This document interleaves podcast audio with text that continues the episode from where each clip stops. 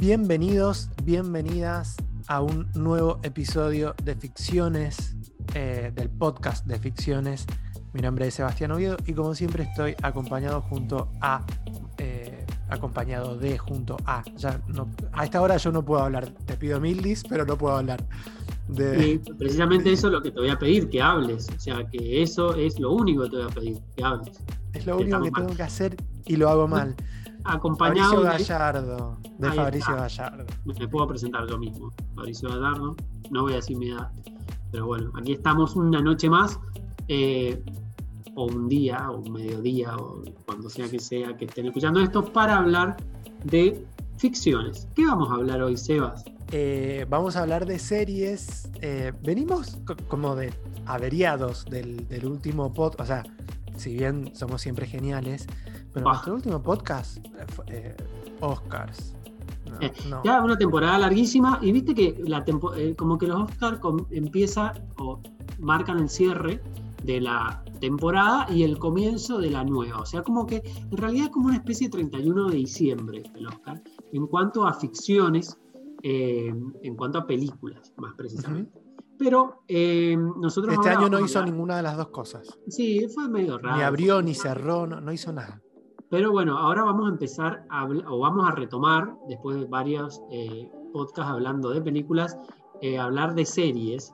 Y vamos a Ujú. int- intentar hacer como un formato mm, nuevo, no sé, el guion distinto, eh, porque en, lo- en las últimas series que habíamos hablado, habíamos hablado de una en profundidad, y en este vamos a hacer más bien como si fuera un magazine. Palabra vieja. Sí, sí, sí, un resumen, un popurrí, sí, magazine. mm. Magazine, Eh, ¿no? un- no, no sé, vam- vamos a hacer como un de todo un poco, como un mix. un mix mix. de cosas.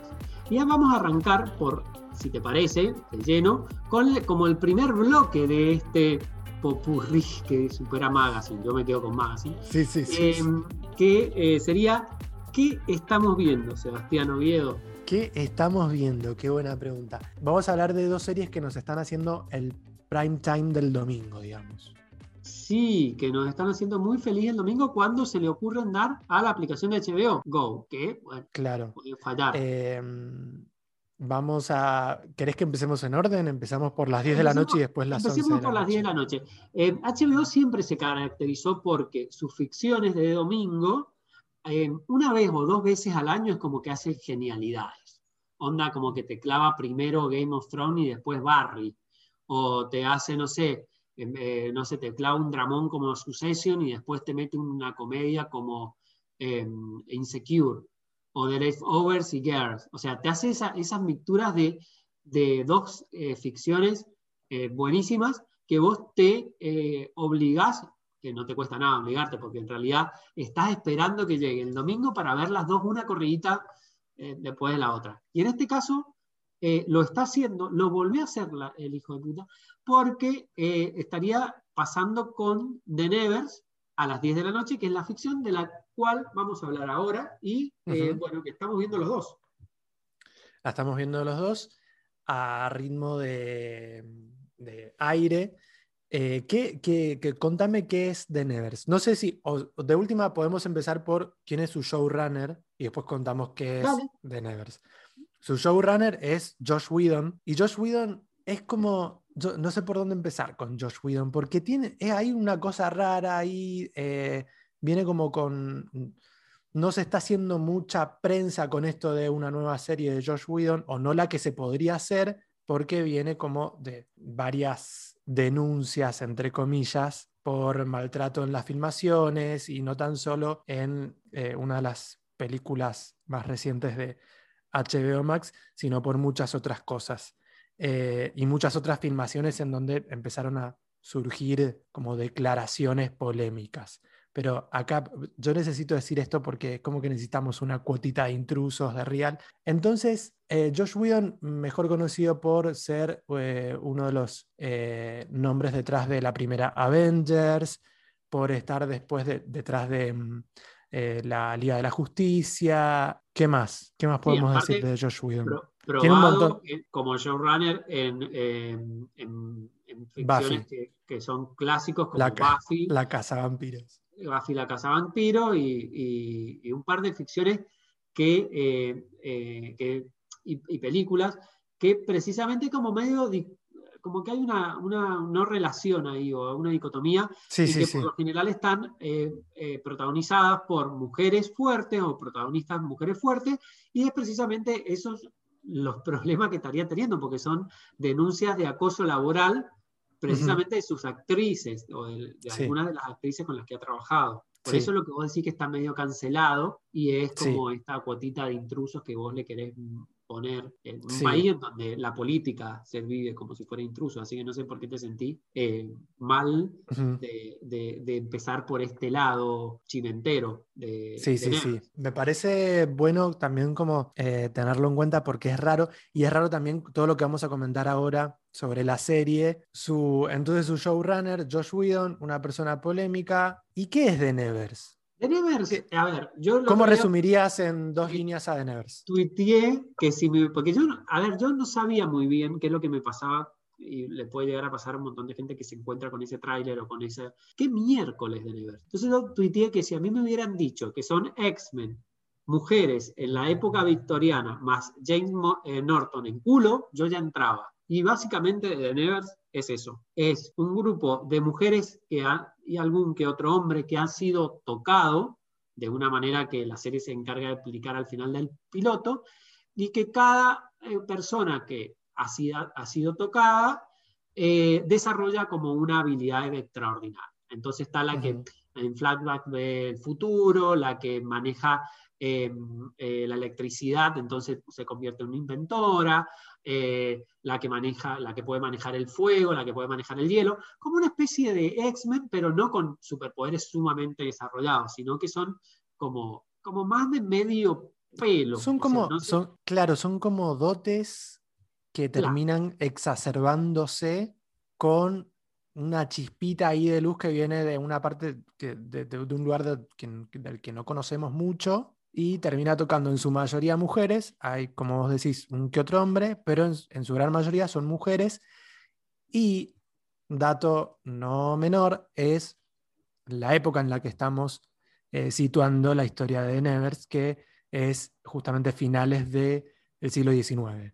La época... La 1890 y algo, claro.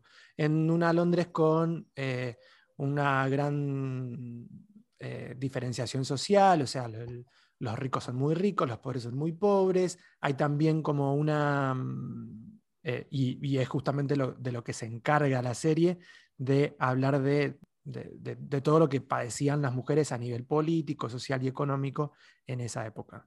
¿Sí? Claro, porque las principales protagonistas son mujeres y son mujeres que ante esta situación de que han sido tocadas con un superpoder, lo que uno podría llegar a pensar, qué bueno que me sucede esto, ellas se tienen que hermanar, ir reuniéndose o comunicar, o sea, ir como consiguiendo convertir como una logia para protegerse unas de otras, porque evidentemente que los hombres que dominaban el mundo en general y en ese entonces, y más en particular en Londres, eh, no les van a dejar pasar esta, esta, situación que puede colocar en jaque este orden político, social, económico del cual hablas. Bueno, eh, dijimos de dónde surge Nevers, dijimos de qué se trata, y ¿qué te parece de Nevers? ¿Cuáles son tus impresiones, Eva? Estamos hablando un 5 de mayo, ya van cuatro capítulos emitidos, nosotros los llevamos al día, los dos. ¿Qué me parece a mí? Recién en el cuarto capítulo fue como que dije, ok, sí, es una serie que voy a terminar de ver, que si tiene segunda temporada la voy a,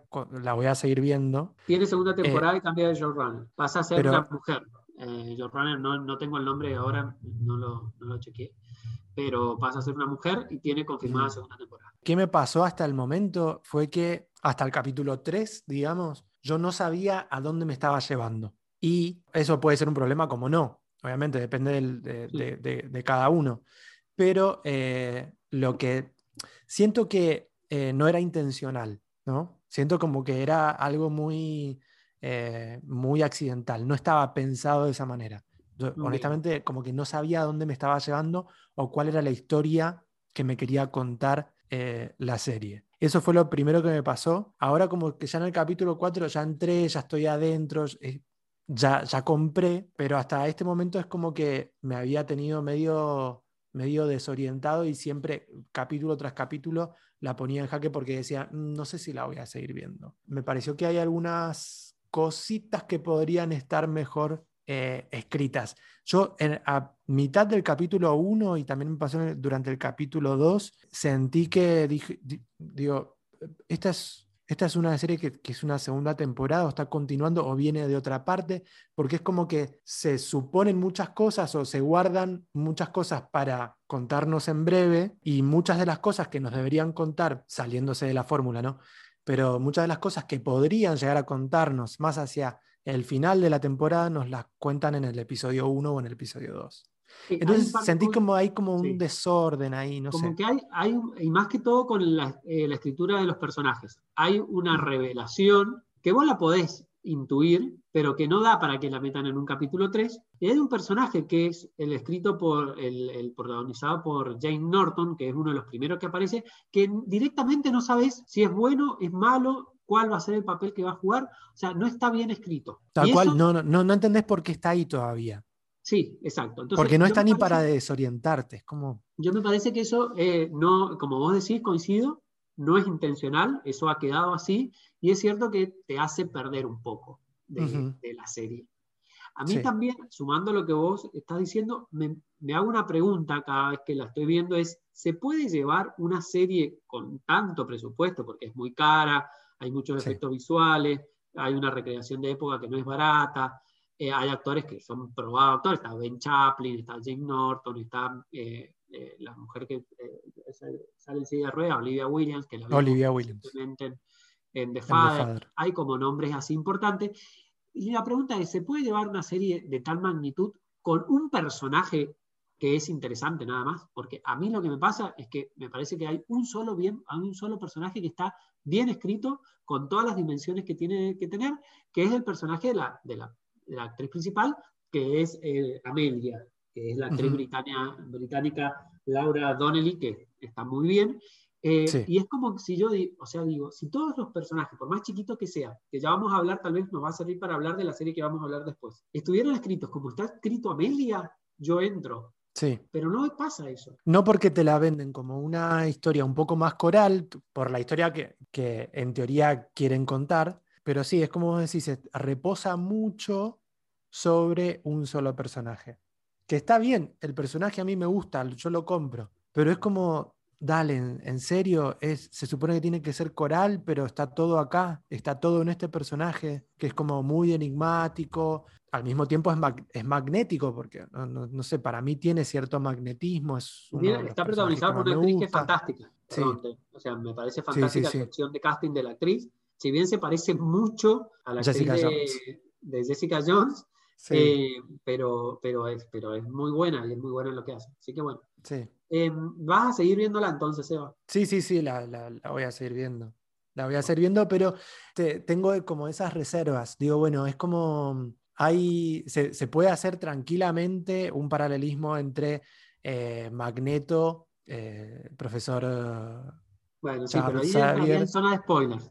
Después, ay, se me fue el otro personaje con, el- bueno, sí, sí, hay muchos paralelismos que se pueden hacer, pero al mismo tiempo me gusta que no sean superhéroes porque, ni, heroínas, porque no, no hay trajes, no hay enigma detrás de, de, esos, de sus superpoderes, no, no los ocultan, digamos. O sea, hay muchas cosas bien y hay otras cosas que están bastante malitas que podrían ahí como pulir, me parece, para, para una segunda si temporada. son solamente seis capítulos, o sea, te quedan dos, Sí, termina y vamos a ver qué nos depara. O sea, vamos a ver la segunda temporada si eso lo mejoran, porque me parece que es una serie que puede crecer mucho. O sea, tiene como Sí, sí, sí. potencial para crecer.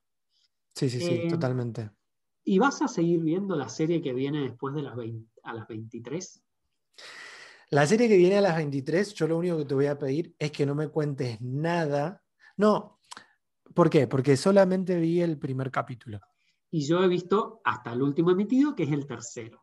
Es el tercero. Pero también, no tan solo para que no me spoilees, sino para que, a ver, hagamos el ejercicio de vendérsela a nuestra audiencia solamente con el primer capítulo. Y no hacer lo que hacen los trailers eh, hoy comúnmente, que es tratar de poner un montón de cosas que no sirven, que no suman en el tráiler, y no hacer tampoco promesas que es lo que hacen los trailers. Porque además me parece que con esta serie, y si comentamos solamente el primer capítulo, no hace falta prometer mucho más. No se necesita más. Bueno, dale, vamos, empezá. ¿Le, puedo, ¿Le puedo poner un título? Sí, sí, sí. A mí me gusta. el título de la temporada, porque esta serie tiene un nombre que para mí, que, eh, a ver, el inglés no es una de mis, de, mis facultades, eh, es imposible de pronunciar. Entonces, cuando eh, yo pensé. No, es re simple. pero, es re simple, pero para mí es imposible. Entonces, no, sí, te sale, sí. Pero... Le hemos puesto un nombre, lo hemos traducido. Para mí es María de la Costa Este. No, de Ciudad del Este. De Ciudad del Este, ¿me entendés? María... María de es Ciudad María, del Este. Es María de Ciudad del Este. Es Mayor of East Town. Sí. Es verdad que es un poquito. La, sobre todo por la T, hay, hay como una doble T ahí en East Town, es como Ciudad del Este. Es un trabalengua de una de tres palabras. Y Mer también es raro porque es Mare, o sea, es Mer, no, no es Mary, no es no, es Mare de Ciudad del Este. Es, María de Ciudad del Este, que es la nueva serie protagonizada por nuestra querida Kate Winslet. Aparte, Kate, Winslet yo no me la imagino paraguaya, pero ni ahí. Un beso enorme a Ciudad del Este y a todo Paraguay, pero, pero no, no, da, no da el perfil. Paraguay. Eh, bueno, ¿y qué es? ¿Y por qué Vendela? Contame, contame vos. Es, para eh, es corta y es una miniserie. Es una miniserie. Sí, Son siete capítulos. Yo imagino que le llega el guion a Kate y dice, ay no, serie, pero no, mirá, Nicole, Reese, Julia, están todas haciendo, bueno, eh, pero ¿cuántos capítulos son? Siete. Uy, son un montón, pero es solamente una, una, temporada, es una miniserie, ¿y no me la van a alargar? No, bueno, lo leo. Yo me la imagino haciendo ese ejercicio, o sea, como que no, me, no veo a Kate eh, como comprometida por más de una temporada. Es una, es una miniserie corta que está basada en un libro y básicamente retrata la vida de la protagonista y de un círculo muy, muy chico, de pueblo chico, infierno grande, un pueblito de menos de 10.000 habitantes en Pensilvania, que se ve sacudida por un asesinato que despierta, es como básicamente te lo hemos visto un montón de veces, que despierta heridas y viejos casos del pasado sin resolver en los cuales la protagonista, que es el sheriff, en realidad la, la, em, investigadora, la detective del, caso, trata de resolver el caso mientras ve que su vida se desmorona eh, a su alrededor. Y al mismo es tiempo que hemos visto muchas veces, es más, tiene muchos paralelismos, hasta la forma de vestirse de la protagonista, la forma de peinarse, la protagonista de Killing, em, y ya lo hemos visto, pero está muy bien hecho. Y no sé si querés agregar algo más a, la descripción. No, eh, solamente que tiene un muy buen cast. Eh, ahí está, mm, repito, todavía no veo episodio 2 y episodio 3, pero tiene ahí un segundo nombre en línea de créditos que es el de Julianne Nicholson, que para mí es eh, fantástica. Y después hay varios otros actores y actrices. Está también eh, Jean Smart haciendo de su mamá. No, la verdad que, me, mm, que después del primer capítulo compré. Eh, el segundo capítulo fueron los Oscars y ya es como que ahora vengo atrasadito dos episodios. Pero definitivamente yo creo que es la serie que hay que estar viendo eh, en este momento. Semana a semana. Me, me, me hace acordar, si bien no me gustó de la misma manera, me hace acordar mucho a, aparte coincide también en época, a el año pasado con eh, The Outsider, que fue más o menos para esta época estaba terminando, o tal vez un poco antes. Desde ya te digo que es mucho mejor. es mucho mejor, es mucho mejor. o sea, no hay, hay, que, a ver, tal vez en, en, tono de pueblo y en la, la, clase de personajes, pero ahí Claro, como en el ecos como en el ecosistema, la ambientación, el registro tal vez, pero no mucho más que eso. A mí me encanta cuando en una serie te, te, describen o te definen a un personaje por las acciones y no, por, no lo verbalizan, no es necesario verbalizar. Acá lo que hace la serie es superarse eso, es superar eso, perdón, porque no solamente describe a los personajes de una forma fantástica con sus acciones, sino con las interacciones entre ellos. O sea, vos de la forma en que hablan o que interactúan la madre y Mare, vos ya sabés o intuís qué es lo que puede haber pasado. Y lo mismo pasa o lo mismo sucede con una mirada con una ex, eh, con una ex compañera de colegio o, cosas así. O sea que en, todo momento, cada escena y cada, eh, cada diálogo, pero cada escena eh, te está diciendo algo más de lo que en, apariencia está mostrando. y eso me parece no te hace, Sí. No, no, te hace la ceremonia introductoria de acá pasó esto entre estos dos personajes y, y están distanciados por. No. Hay, una parte en donde, donde porque, porque es mayor de F. Town, o como sea que se pronuncie, porque ella en su momento fue una celebridad de ese pequeño pueblito, al anotar, ella jugaba en la escuela secundaria, jugaba al básquet, al anotar y ganar un partido en el último segundo de una final de campeonato. Entonces le queda eso como, eh, es más, le dicen Lady, no sé, no me acuerdo cómo es el nombre que le dicen, como... Eh, el nombre del campeonato, sí. De heroína del, pasado, eh, bueno, y se ha transformado en un personaje que es completamente opuesto. O sea, eh, no quiero, como te digo, spoilear, eh, como, como vos me pedís, spoilear futuros capítulos, pero eso lo va, lo va desarrollando la serie. Pero ella, ella como que tiene como toda esa carga de haber sido como la salvadora del pueblo y ahora como tiene como una cierta responsabilidad. Y eso te lo muestra de manera eh, muy pausada en las distintas escenas durante todo el piloto y llega al Zoom cuando se encuentra con una ex compañera del colegio, ex compañera del equipo, que con una sola mirada eh, vos te das cuenta y decís, ah, pasó esto. Eso no es, no es fácil de hacer. Y la serie lo hace todo el tiempo. Sí por lo menos en el sí, sí, sí, Y eso yo creo que, a diferencia de lo que hablábamos en la otra serie, es porque en esta serie se cumple algo que a mí me gusta bastante, que es cuando, es, cuando se puede decir zapatero a tu zapato. O sea, todos los siete capítulos están escritos por la misma persona.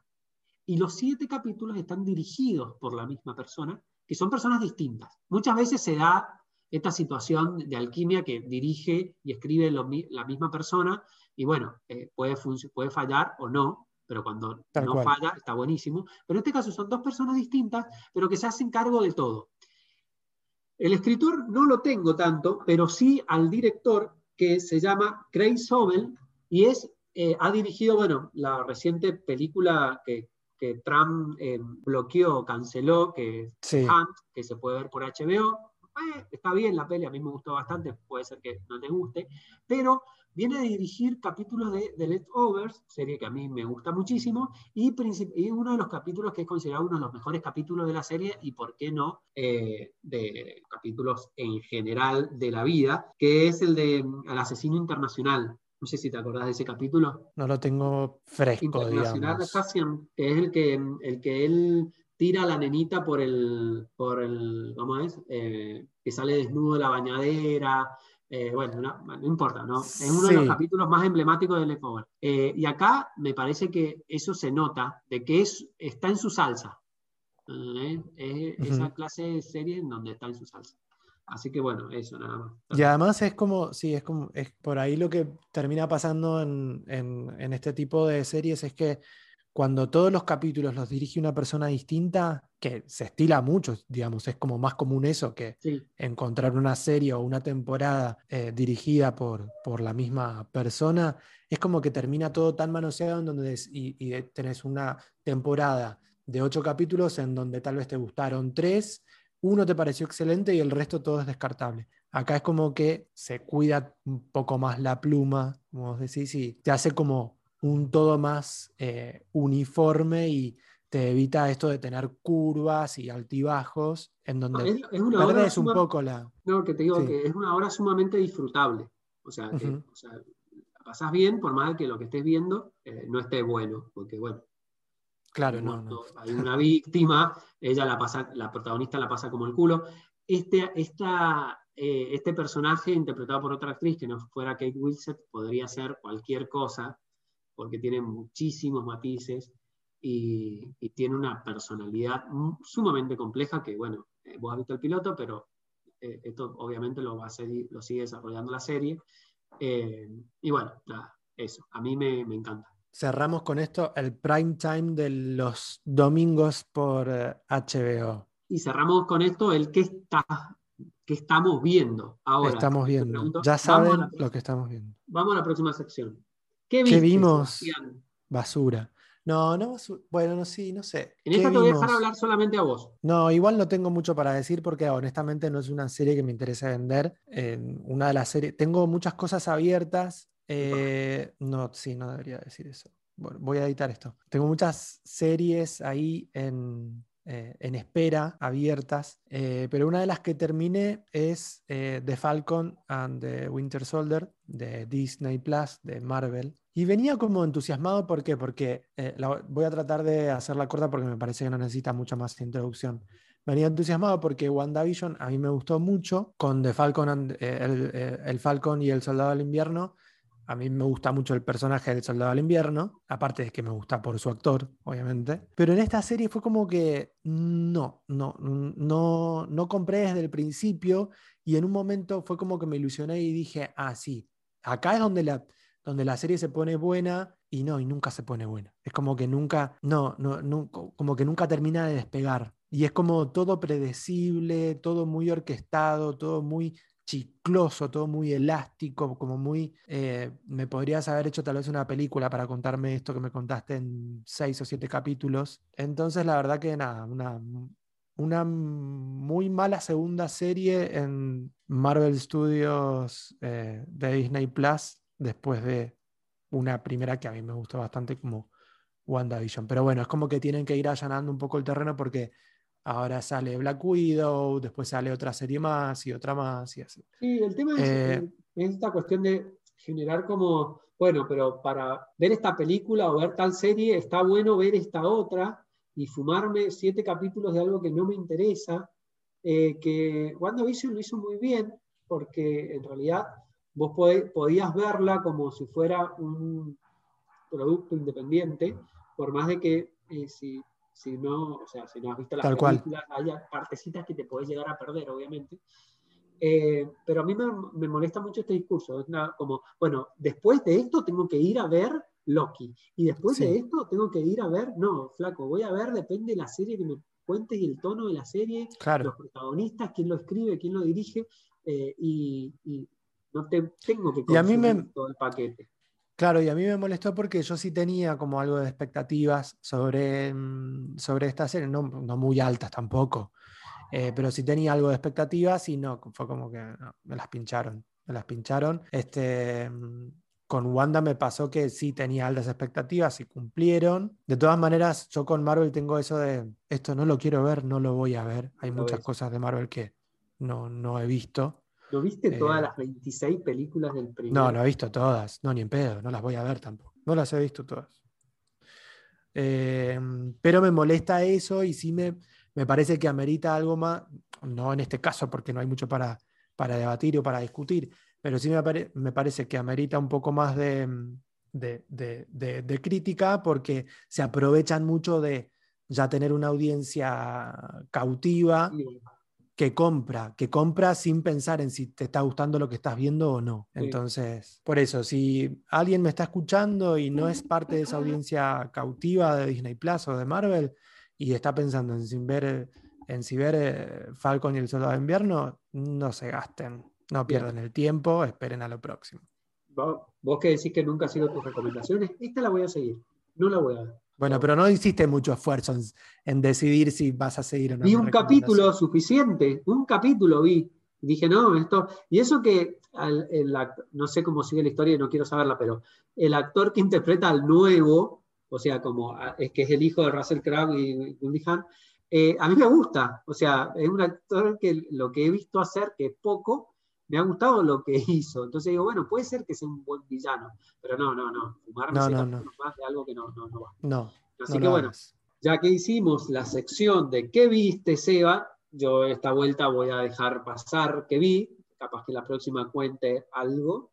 Eh, empieza mayo, muchas series nuevas. ¿Qué es lo que más esperás, Seba, de mayo? Además de mi cumpleaños. Además de tu cumpleaños, eh, mira, voy a elegir solo una. eh, de, de todas maneras, lo que más me espero está todo en Amazon Prime Video, pero por todo el, o sea, por, por todo lo que estuve viendo de lo que se Muy- viene en mayo. Perdón, eh, muy bien el catálogo de Amazon de este mes. Muy bien. Vamos a ver Muy- después cómo lo hacen. bien, claro, bien. sí, obvio. Vamos Muy bien y bien dosificado además, o sea, está como bien calendarizado y todo. Pero mm, si tengo de, de- porque tienen muchos estrenos, tienen tres grandes, pero tienen muchos estrenos más, tanto en series como en cine. Pero si tengo que elegir una sola, que, sé que la voy a ver y que la voy a ver en, en tiempo y forma, creo que esa es Solos. Es una, una serie. arriba sí, sí, sí, sí, sí. No, es, pero eso es, es drama, es antológica, son siete capítulos. eh, me gustan las estrellas, me gusta también la premisa, esto de que cada capítulo es para, una del- para uno de estos personajes. No hay mucho más que eso. Está Anne Hathaway, Ellen Mirren, Morgan Freeman, eh, Dan Stevens, Anthony Mackie, y me estoy olvidando ahí de Dos más. dos o tres, dos más. Sí, son, sí, yo no sé quiénes son, pero no me acuerdo ahora, pero Ah, sí, sí, sí, ya la, sí. Pero no, las, u- no, no son fáciles de ubicar esos nombres. sí, sí. Los principales como eh, está Ellen Mirren, Morgan Freeman y Anne Hathaway. Y Anne Hathaway. Y vamos andando. Ya con eso es como que ya te, te compran. Ya, ya Sí. compraste. Sí, además que también tiene esto de como es antológico, es como, bueno, puedo ver el capítulo de tal, o podés recomendar, mira, ve de que, que yo pensé que eran los mismos creadores, porque la gráfica y, y la publicidad es bastante parecida de Modern Love, Al Modern Love, sí. pero no, es el creador de, de Hunters. eh, que tal vez lo que pasaba con Modern Love, que vos decías, che, te recomiendo que veas el capítulo que es buenísimo, el capítulo de Anne Hathaway. Y bueno, veías ese. Y era como ver una mini película, un corto. Eso está bueno. Sí. Pero bueno, esa es una de las que más. Después hay, hay más, pero bueno, si tengo que elegir una sola, es esa. ¿Vos cuál elegís? Yo La sí misma, no, una elegí otra. Yo si tengo que elegir una sola, también me quedo en Amazon, pero me quedo con una serie que van a ser de un libro que yo leí y que me gustó muchísimo, fue uno de los libros que más me gustó el año pasado, que es El ferrocarril subterráneo. Es esa una adaptación de eh, esta novela que es, eh, no me acuerdo ahora el, el autor, tiene un nombre muy difícil, Colson Whitehead, una cosa así, que ganó dos veces consecutivas el Pulitzer eh, por esta novela la primera vez y después por una que se llama Los, los chicos de, de la el nombre de una escuela. Eh, el libro es buenísimo, eh, retrata la- el intento de huida de, un- de una mujer, una joven mujer negra, a través del ferrocarril eh, eh, subterráneo, que era como este mito que existía en la época de, de la escla- en la época de la esclavitud, antes de la guerra de la secesión de Estados Unidos, de que existía y de que era una vía de escape eh, para los eh, esclavos hacia el ansiado norte, ¿no? Eh. Esto de que el sur era el esclavista y el norte, que el norte no. Pero además de todo esto, como si todo esto no fuera suficiente, está eh, el showrunner, quien se hace cargo del- del- de la serie y dirige, creo que todos los capítulos, es nada más ni nada menos que Bar- Barry Jenkins, director Ujú. de la oscarizada Moonlight.